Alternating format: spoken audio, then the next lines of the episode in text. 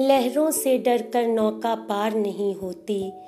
कोशिश करने वालों की हार नहीं होती। पंडित सोहनलाल द्विवेदी जी की ये पंक्तियाँ कितनी भावपूर्ण हैं। दिल में जज्बा हो, जुनून हो, जोश हो तो कोई भी उपलब्धि हासिल करना असंभव नहीं है। ये बात जानते तो हम सभी हैं, लेकिन उसको अमल में कुछ विरले ही ला पाते हैं। आज हम ऐसी ही एक शख्सियत, वरिष्ठ रंगकर्मी प्रभात कुमार बोस जी को अपने कार्यक्रम में आमंत्रित कर रहे हैं, जिन्होंने अथक परिश्रम से वो मुकाम हासिल किया, जो बहुत से कलाकारों का सपना ही रह जाता है। आप आकांक्षा थिएटर आर्ट्स के फाउंडर डायरेक्टर हैं और अपने रंग सफ़र में अब तक पूरे भारत में नौ प्ले कर चुके हैं। उन्होंने अपने सपने कि लखनऊ में एक ऐसा प्ले हो, जो शायद दोबारा कभी ना हो। को यथार्थ रूप देने के लिए गिरीश कर्नाट जी के लिखे प्ले, तुगलक का जब मंचन किया तो पूरे लखनऊ की सरजमी पर तुगलक जैसे ज़िंदा हो गया। उसके बाद सात राज्यों के राज्यपालों ने उन्हें कला रत्न और कला विशारद से सम्मानित किया। सन 2017 में यूपी संगीत नाटक अकेडमी ने भी उन्हें सम्मानित किया। तो दोस्तों, अब ज़्यादा इंतज़ार आपको हम नहीं कराएँगे। सीधे प्रभात कुमार बोस जी को अपने पॉडकास्ट से जोड़ने का प्रयत्न करते हैं और उनसे ही ये जानते हैं कि उनके इस रंग सफ़र में कौन सी बातों ने उनके दिल को चुभन दी और कौन सी बातों ने सुकून। प्रभात कुमार बोस जी।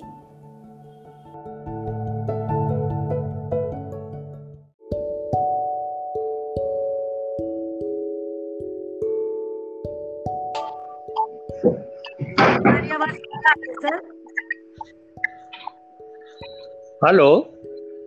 हाँ सर आप हमारी आवाज़ सुन पा रहे हैं। जी जी जी। अच्छा सर स्वागत है आपका। हाँ नमस्कार। सर सर कार्यक्रम की शुरुआत कैरियर की शुरुआत से ही करना चाहेंगे। तो सबसे पहले. आप हमें ये बताएँ कि आकांक्षा थिएटर आर्ट्स की स्थापना आपने कब और कैसे की? आकांक्षा थिएटर आर्ट्स की स्थापना मैंने पंद्रह अप्रैल सन 1977 में किया था। अच्छा सर। पहले मैं ये बताना चाहूँगा कि मैंने कहाँ तक शिक्षा प्राप्त की? हाँ सर बिल्कुल बताएँ। टेक्निकल और शैक्षिक योग्यता मेरी कहाँ तक है? जी बिल्कुल बताएँ सर। मैंने लखनऊ यूनिवर्सिटी से बीए पास किया था और एमए प्रीवियस ज्वाइन करने के बाद मैंने छोड़ दिया। अच्छा। उसके बाद मेरा रुझान फ़िल्मों की तरफ़ था इसलिए मैंने फ़िल्म इंस्टीट्यूट ज्वाइन किया था। लखनऊ में? हाँ। Under the principalship of mister Gajanand Jagirdar. अच्छा ये तो सर अच्छे आर्टिस्ट थे फ़िल्मों में भी बहुत काम किया इन्होंने। जी हाँ इन्होंने कई फ़िल्मों में काम किए हैं। जैसे राजेंद्र कुमार बैजंती माला की आपने देखा होगा पिक्चर आई थी सूरज। जी जी बहुत फ़ेमस पिक्चर थी जी। हम्म, इसी तरह कई फ़िल्मों में उन्होंने किया लगभग 400 फ़िल्में उनके खाते में थी। अच्छा। और उसके बाद मैंने मद्रास फ़िल्म टेक्नोलॉजी के सबसे बड़े प्रोफेसर मिस्टर मोहन सेठी और सुभाष गई जो डायरेक्टर हैं उनकी सिस्टर किरण घई उनके अंडर द डायरेक्शन ऑफ़ मैंने कोर्स कंप्लीट किया था। अभिनय का और डायरेक्शन का फ़िल्म डायरेक्शन का। जी। हेलो हाँ जी सर मैं सुन रही हूँ। आप बोलिए सर आ रही आपकी आवाज़। हाँ लेकिन आ, मैं चूँकि मिडिल क्लास फैमिली को बिलोंग करता हूँ इसलिए मेरे पास इतने पैसे नहीं थे कि मैं बॉम्बे में जाके वहाँ स्ट्रगल करके और डायरेक्टर बन जाऊँ। तो मैंने इसी सोच को लेकर कि मैंने इतना पैसा खर्चा किया है और इतना पैसा खर्चा करने के बाद भी मुझे हासिल कुछ नहीं हुआ।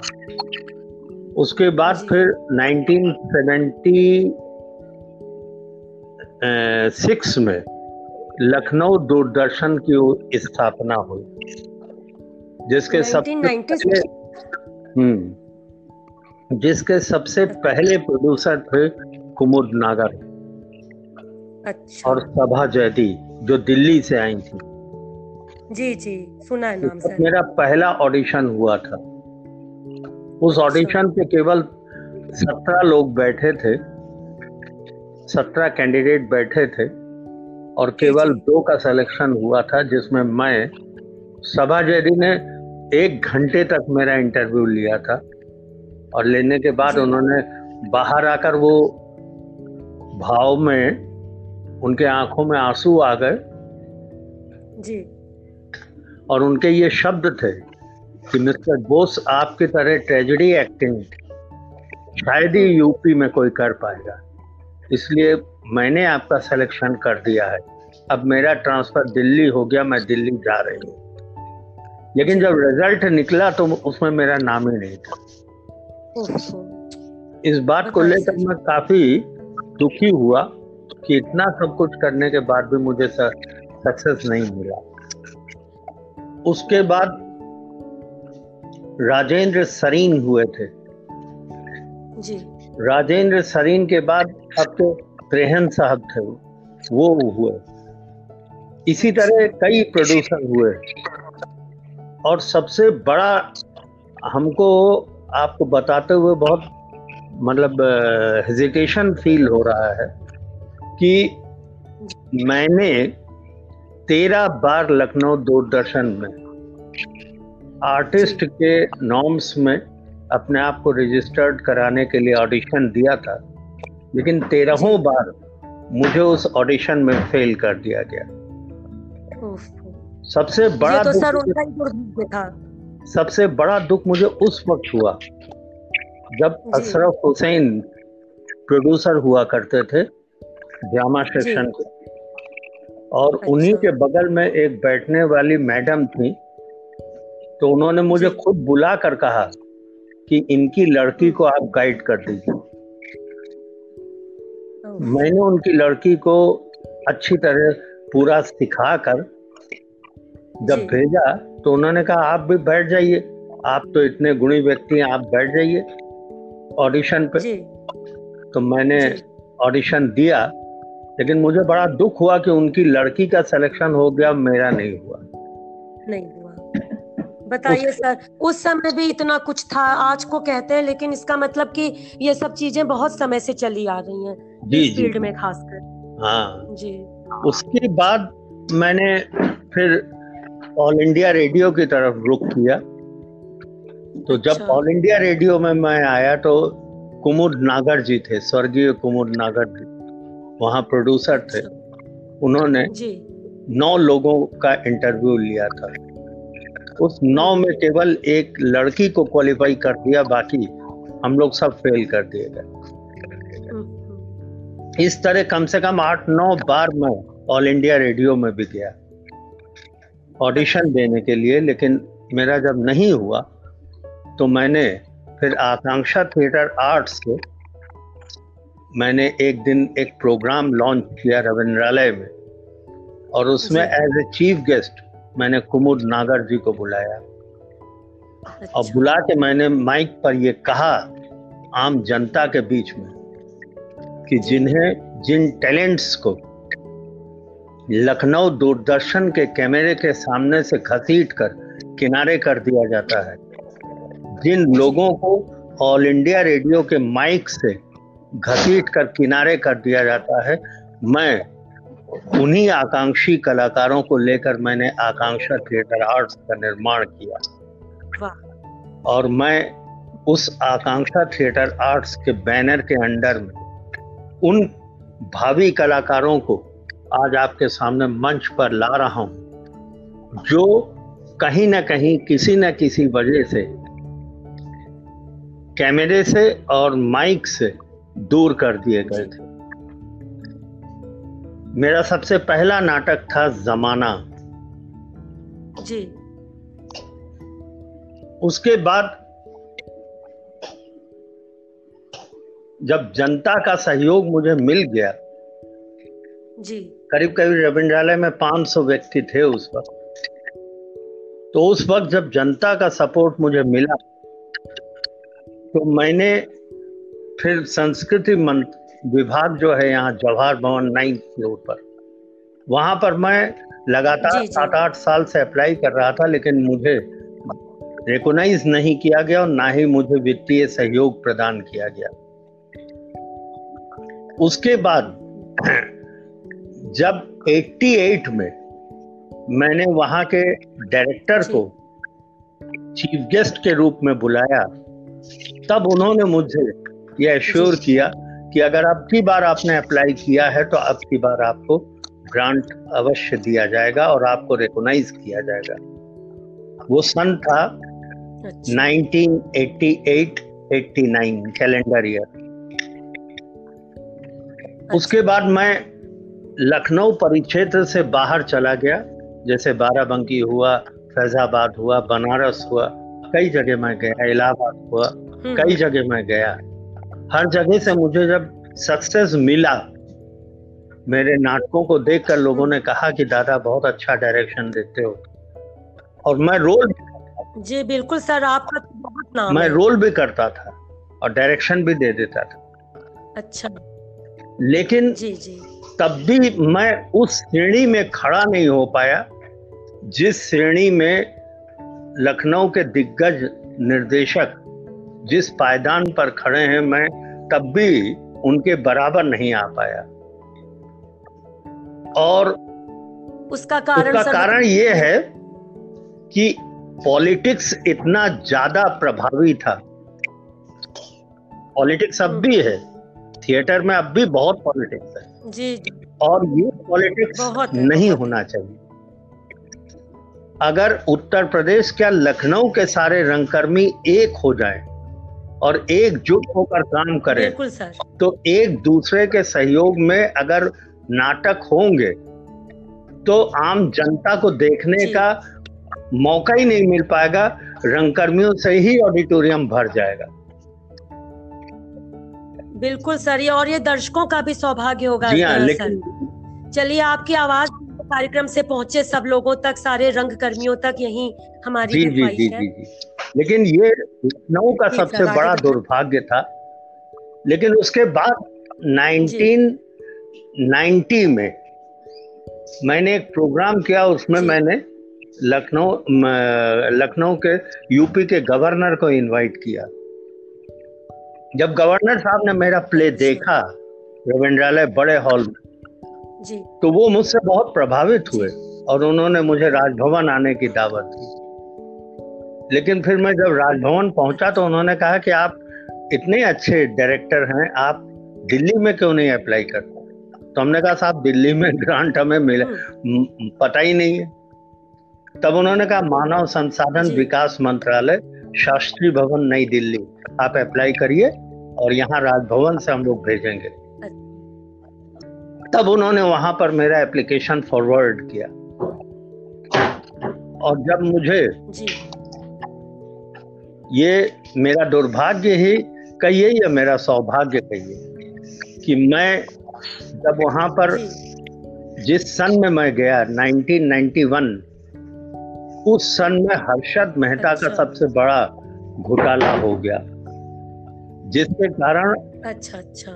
प्रणब मुखर्जी उस वक्त परियोजना योजना आयोग के वो वो थे अध्यक्ष थे तो उन्होंने अच्छा। सारी योजनाओं अच्छा। को डंप कर दिया लेकिन कहते हैं कि जिसके पीछे इंसान का नहीं बल्कि कुदरत का हाथ होता है ईश्वर का हाथ है ईश्वर का आशीर्वाद है उसे एक न एक दिन अपने संघर्ष में सफलता ज़रूर मिल जाती है और वही हुआ बिल्कुल सर बिल्कुल। मुझे बिल्कुल। सफलता मिल गई।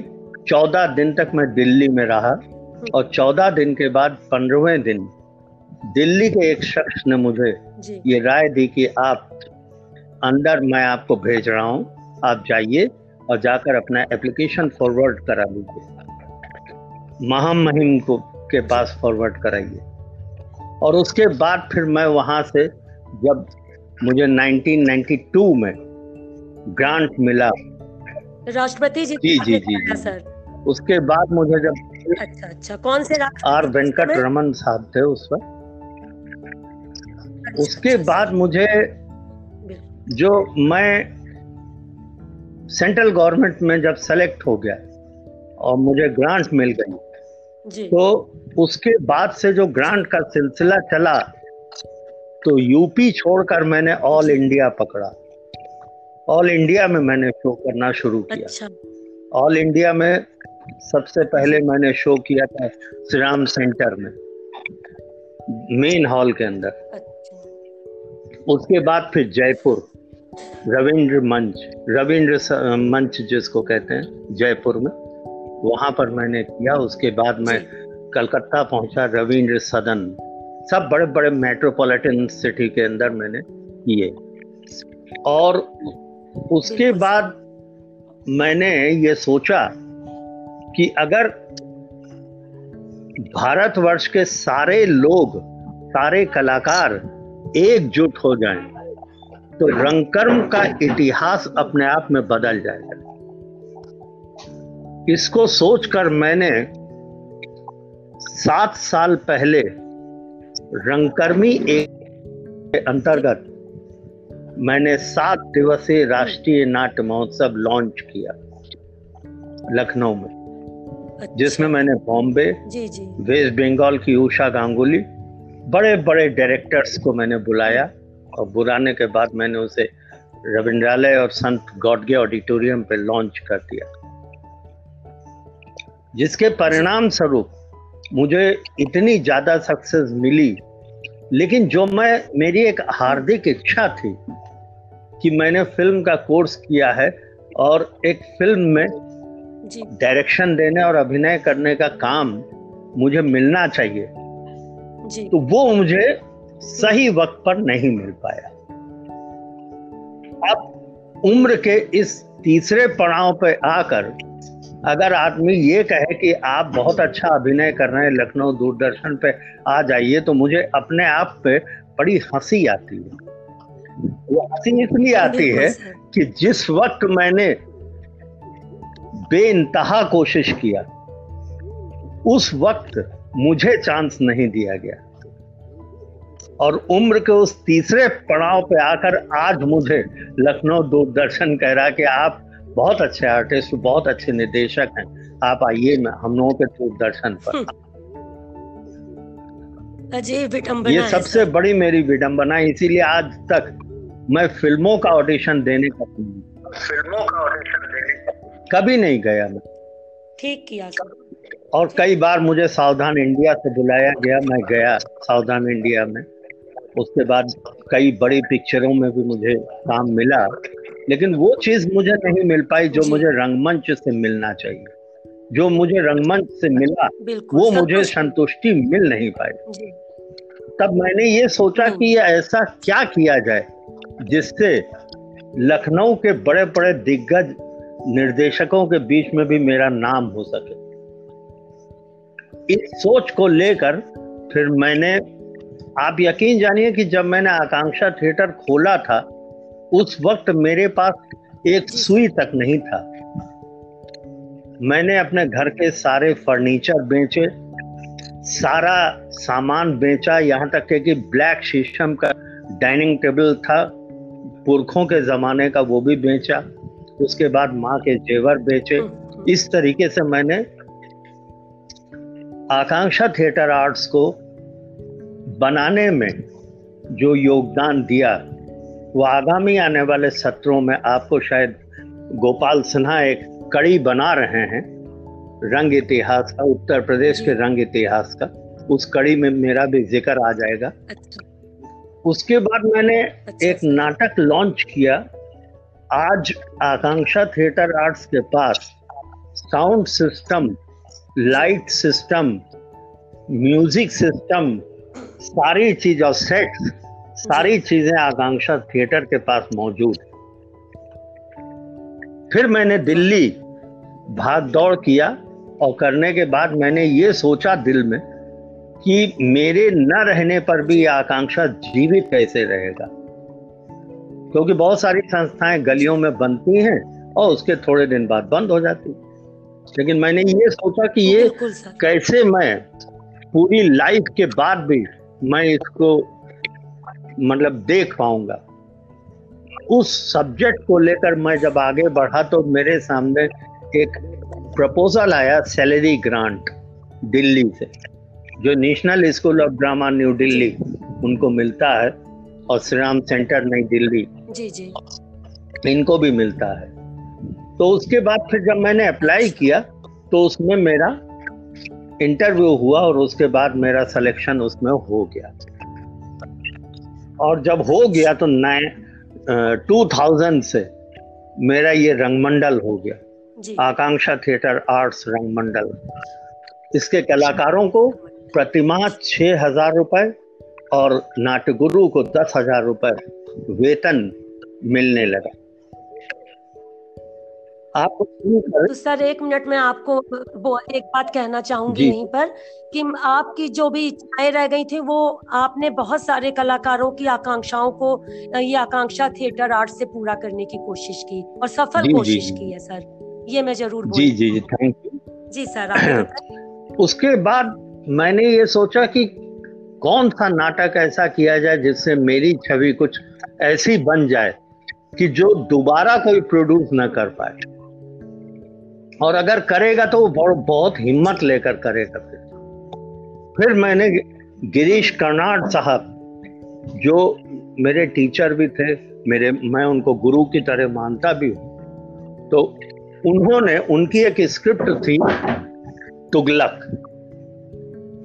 उसको मैंने जी जी उस वो तो आपका बहुत पर याद है मुझे। उसमें मैंने एक लाख नब्बे हज़ार रुपए का सेट बनवाया।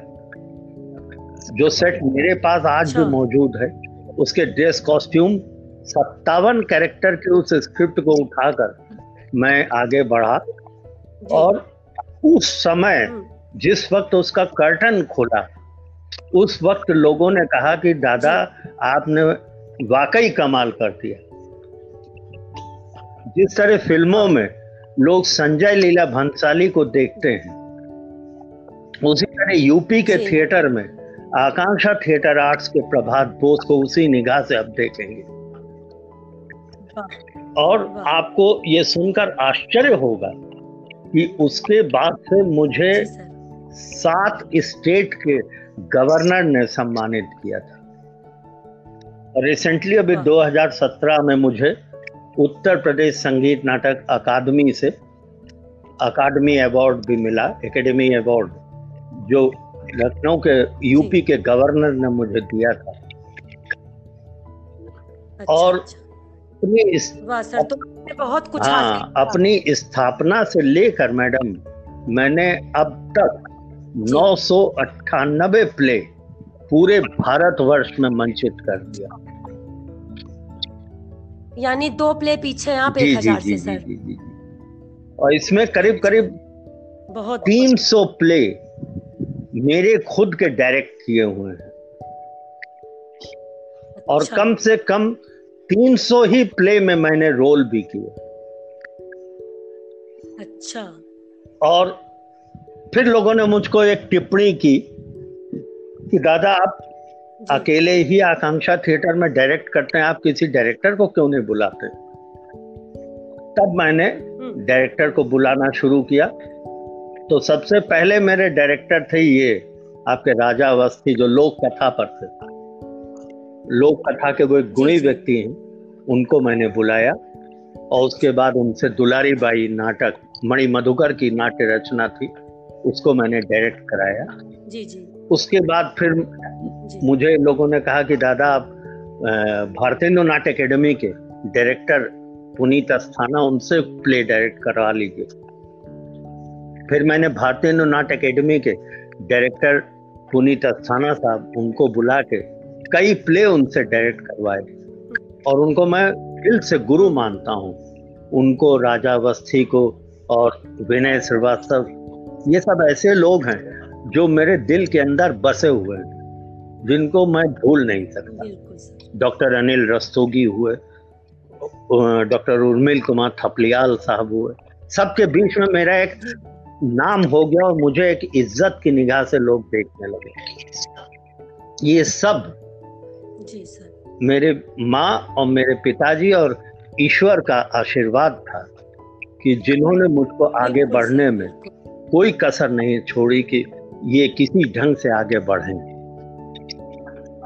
और ये तो आप अच्छी तरह जानती हैं मैम कि हर काम के पीछे इंसान का स्ट्रगल उसको सही दिशा देता है।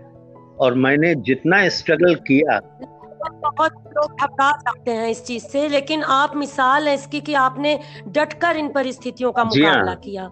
तो ये चीज़ तो आप व्यक्तित्व से मतलब हर कलाकार क्या हर इंसान को सीखने के लिए सर। बिल्कुल मैं तो कहूँगी सर इस बात को। आजकल तो मैं देखती हूँ लोग शॉर्टकट्स ढूंढते हैं कि बस जरा सा कुछ करो और नहीं मिला तो तुरंत डिप्रेशन में आ गए या कुछ लेकिन आपका सुनकर मैं इतनी मतलब भावुक हो गई हूँ इस समय सर कि मुझे यही लग रहा है कि कलाकारों को तो क्या हर इंसान को आपसे कुछ सीखना चाहिए? कि जो प्रतिकूलताएँ और परेशानियाँ और दुख भी जो होता है वो हमें कुछ ना कुछ अच्छी सीख देने वाला ही होता लेकिन है सर बिल्कुल आपने पिताजी ने मुझसे कहा कि बेटा पूरी ज़िंदगी क्या नाटक करते रहोगे? कल तुम्हारी शादी होगी बच्चे होंगे उसको कैसे पालोगे? तो नौकरी करना बहुत ज़रूरी है नाटक तो करो हम मना थोड़ी ना कर रहे हैं करो लेकिन नौकरी भी तो करो। तब हमने नौकरी के लिए हर जगह अप्लाई करना शुरू किया और इत्तेफाक से ईश्वर के आशीर्वाद से मुझे पीडब्ल्यूडी में नौकरी मिली। और वो भी पहली पोस्टिंग मेरी। कानपुर में थी नाइन सर्कल कानपुर। में और उसके बाद जी जी। मैं लखनऊ में आ गया ट्रांसफ़र होकर और जवाहर भवन में मैं आया। हम्म। और उसके बाद मैं वहाँ से आगे बढ़ते बढ़ते बढ़ते बढ़ते अकाउंटेंट तक पहुँच गया। अच्छा, लेकिन मैंने ये देखा कि सेंट्रल गवर्नमेंट हो या स्टेट गवर्नमेंट हो, अगर आपको ग्रांट देती है तो उस ग्रांट की एक एक रुपए की लिखा पड़ी कैश बुक लेजर बाउचर पत्रावली, उसके बाद उसको ऑडिट कराना ऑडिट करा के उसके बाद उसको गवर्नमेंट ऑफ़ इंडिया या गवर्नमेंट ऑफ़ उत्तर प्रदेश को भेजना, ये एक बड़ा दुष्कर काम था। तो चूँकि मैं पीडब्ल्यूडी में था और अकाउंटेंट की सीट पर था तो इसलिए मुझे हम्म। मैं खुद ही कैश बुक बनाता था खुद ही लेजर बनाता था खुद ही मैं बाउचर पत्रावली तैयार करता था। सब कुछ मैंने खुद किया। और उसके बाद जब हर तीसरे साल रंगमंडल की जाँच होती है तो जब जाँच में आशीष कुमार साहब दिल्ली से आए संस्कृति मंत्रालय से तब मानव संसाधन विकास मंत्रालय से संस्कृति विभाग को अलग कर दिया गया और मानव संसाधन वो शिक्षा के अंडर में चला गया। तो जब वो आए जाँच करने तो उन्होंने बाहर आकर देखा कि साहब बड़ी भीड़ लगी हुई है। तो उन्होंने मुझसे पूछा कि बहुत ज़्यादा इतनी भीड़ क्यों लगी है? तो हमने कहा, सर, ये तो आप ही ने भीड़ बुलवाया आपने तो अपने चिट्ठी में लिख रखा है कि कलाकारों का मैं भौतिक सत्यापन करूँगा। तो भौतिक सत्यापन कलाकार आपके अच्छा। सामने है इसलिए कलाकारों को बुलाया है। तो वो अंदर आकर जब बैठे हमारे ड्राइंग रूम में जिसको आकांक्षा थिएटर आर्ट्स का ऑफ़िस भी हम लोग कहते हैं उसमें जब आकर बैठे तो चारों तरफ़ फाइलें और वो रखे हुए थे हमारे फोटोग्राफ्स के एल्बम तो उन्होंने देख कर कहा कि बोस साहब इतना जितना आपके पास है फ़ाइल और जितना आपके पास हम्म। ये एल्बम है उतना तो शायद इंडिया में किसी के पास नहीं। है मैं आपके अच्छा। जो इंस्पेक्शन के लिए मैं आया हूँ मैं उसी इंस्पेक्शन के नोट पे लिखे दे रहा हूँ कि आप बहुत बड़े और अच्छे रंगकर्मी हैं और आपकी संस्था बहुत प्रगतिशील है। उन्होंने ऐसी टिप्पणी की। तो पहले मुझे आठ कलाकारों का चार कलाकारों का वेतन दिया जाता था। उसके बाद उसको आठ कर दिया गया। अब की बार मुझे दस कलाकारों का वेतन दिया गया। तो इस तरीके से मैं अपना रंग सफ़र तय करता रहा और आगे बढ़ता रहा। और अब भी अगर लॉकडाउन ना होता तो मेरी वाइफ से अगर आप पूछिए अचला जी से तो वो भी आपको कहेंगी कि अगर दो महीने सिर्फ़ दो महीने तीन महीने अगर मेरे आदमी को आप नाटक न करने दीजिए तो वो ऑटोमेटिकली खत्म हो जाएँगे हम्म। अपने आप में। तो सर पाँच महीने से कैसे आप वही तो मैं इतना फ्रस्ट्रेटेड हो गया हूँ कि ऑडिटोरियम बंद है मैं करूँ तो करूँ क्या? अभी भी एक मेरा मेरे संस्था का नाट्य गुरु आया अशोक लाल। ये अशोक लाल जो है इसको मैंने नाटगुरु इसलिए रखा क्योंकि ये एक तो ट्रिपल एम ए है। और उसके अच्छा। बाद इसने ये एक मतलब कॉलेज का एक प्रिंसिपल है। डालीगंज में कॉलेज है डेला हाउस उसके ये प्रिंसिपल है। और तीसरी चीज़ अच्छा, अच्छा। कि ये बचपन से मेरे पास था और 30 साल से मेरे साथ जुड़ा हुआ था। इसको सिर्फ़ इशारा मिलता था कि अशोक, मैं ये चीज़ चाहता हूँ। तो वो उसी चीज़ को उसी वक्त निकाल को दिखा देता था। इसलिए मैंने, और सबसे बड़ा ये था कि ये कोटे का आदमी था। इसलिए मैंने इसको national school of drama new Delhi में इसका नाम भेजा और वो अप्रूव कर लिया गया। आज वही नाट्य गुरु है जो अभी आया था एक पंद्रह बीस मिनट पहले मुझसे मिलने। वही वो कहने लगा दादा आप ठीक ठाक हैं? आपको तो दो तीन महीने अगर नाटक ना करने करने दिया जाए तो आप तो बीमार हो जाते हो। हमने कहा हाँ यार क्या बताएँ यार अब सब बर्दाश्त करना पड़ता है। सभी मजबूरी में काट रहे हैं सर सभी कुछ भी नहीं कर पा रहे जी जी जी जी। और उसके बाद फिर मैंने दोबारा प्रोड्यूस किया था एंटीगनी जो यूनान के ऊपर था। यूनान के पूरे यूनान के ऊपर अच्छा। था। वो मैंने जब प्रोड्यूस किया तो सारे लोग आज मुझको इसलिए याद रखते हैं। मतलब लखनऊ का क्या मैं समझता हूँ यूपी का रंगकर्मी अगर प्रभात बोस नाम के व्यक्ति को नहीं जानता है तो मेरे ख्याल से शायद वो रंगकर्मी नहीं है जो मुझे नहीं पहचानेगा। बिल्कुल सर ये बात तो बिल्कुल सच है। इस तरह साहब मैंने शुरू किया अपना रंग जीवन का इतिहास। और मैं आगे भी ये उम्मीद करता हूँ कि ऐसे ऐसे नाटक मैं रंगमंच पर लाऊँगा ऐसे ऐसे प्लेस करा लूँगा जो कर पाना बहुत मुश्किल है। लेकिन मैं उन्हें करूँगा ज़रूर। सर आप। बिल्कुल सर। आपकी ये सारी इच्छाएँ आपके सपने पूरे हों और हम लोगों को अच्छे अच्छे प्ले देखने का मौका मिले सर हम भी यही चाहेंगे आपका ट्रेजिडी के ऊपर भी शायद आपने बताया था कि कुछ स्पेशलाइजेशन हाँ, हमने ट्रेजिडी के ऊपर जब एग्जामिनेशन दिया था तो पद्मश्री राज बिसारिया साहब ने मेरा इंटरव्यू लिया था और मद्रास फ़िल्म टेक्नोलॉजी के सीनियर प्रोफेसर आप मोहन शेट्टी इन्होंने मेरा इंटरव्यू लिया था। जी जी। और उस वक्त गजानन जागीरदार साहब बैठे हुए थे इंटरव्यू में। तो उनके कलम से मुझे ट्रेजिडी में 83 आउट ऑफ़ 100 उनकी कलम से मुझे मिला था।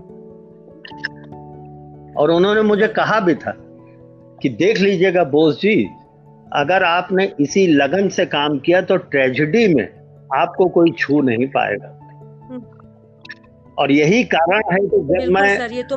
दिल्ली में शो करने गया था सबसे पहला प्ले मैंने उतारा था हम्म। वहाँ पर श्राम सेंटर में मेन हॉल के अंदर एक और द्रोणाचार्य शंकर शेष की स्क्रिप्ट थी तो मैंने उसमें एनएसडी के डायरेक्टर उस वक्त हुआ करते थे आपके इब्राहिम अलकाजी तो मैंने अलकाजी साहब हम्म। को बुलाया था कि आप आइएगा हम्म। तो हमसे कहने लगे जब हम उनके कमरे से बाहर आने लगे तो उन्होंने हमसे ये पलट के कहा जो मुझे दिल में लग गया उन्होंने मुझे कहा याद रखिएगा बोस जी ये एक और द्रोणाचार्य ये एनएसडी के थर्ड ईयर में चलता है तो हमने कहा सर हम्म। आपको मैं शर्मिंदा नहीं होने दूँगा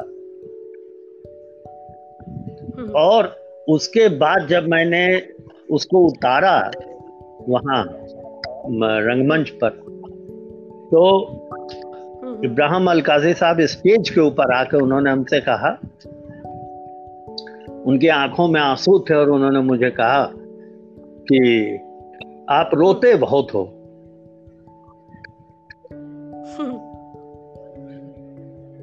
तो मैंने और रुलाते भी बहुत हो प्ले में ऐसे सीन देखकर तो मैंने उनके पैर छू के सिर्फ़ इतना ही कहा था जो कुछ भी दिया था आपने वो सब मैंने आपके सामने आज रखा।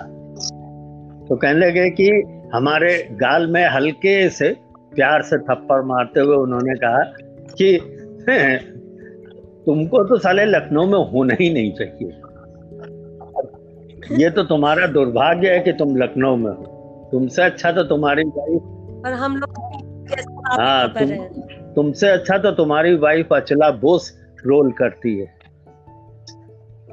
हमने कहा, चलिए। फिर हमने अचला जी से भी मिलवाया। हमने कहा कि अब इब्राहिम अलकाजी साहब में पैर छू लो इनके। तो ये मेरा रंग सफ़र था। आज दिल्ली आपके national school of drama new Delhi और सारे जगह के लोग मेरे नाम से मुझे पहचानते ये दादा हैं प्रभात बोस जी आकांक्षा थिएटर आर्ट्स के। ये सब मैं और सर ये तो सौभाग्य कि आप इस शहर में हो हमारे। जी जी। अब ये तो मैं नहीं कह सकता हूँ ये तो हम्म। आप तो वक्तव्य में ज़रूर कह सकती हैं लेकिन मैं तो ये नहीं कह सकता। लेकिन मैं ये बिल्कुल कोशिश कर रहा हूँ कि ये कला एक बहुत बड़ा महासागर है जी। इसमें जितनी दूर तक इंसान चला जाए वो कभी सेटिस्फाई नहीं हो सकता बिल्कुल सर बहुत बड़ी वो कभी सेटिस्फाई हो ही नहीं सकता एक कला निर्देशक और हो गया तो खत्म हो हाँ, गया एक कला निर्देशक जो दिल से कभी हम्म। किसी भी नाटक को प्रोड्यूस करा के चाहे वो जितना भी खूबसूरत नाटक हो करके उसको वो सेटिस्फाई नहीं हो सकता कि वो इसमें और भी कुछ कर सकता था। और इसी भावना को लेकर जब कलाकार आगे बढ़ता है तो निश्चित रूप से उसको एक वो मिलता है एक प्रेरणा मिलती है एक संदेश पब्लिक तक वो पहुंचाता है। लेकिन मैं तो यही कहूँगा कि मैं इस जन्म में आया हूँ तो इस महासागर से कुछ चंद मोती बटोर के आने वाली पीढ़ी के हाथ में देना चाहता हूँ। जिस जिसको लेकर आने वाली पीढ़ी आगे बढ़े और रंगकर्म के एक इतिहास को नया आयाम कायम हो सके। वाह सर बहुत अच्छे विचार आपके सर।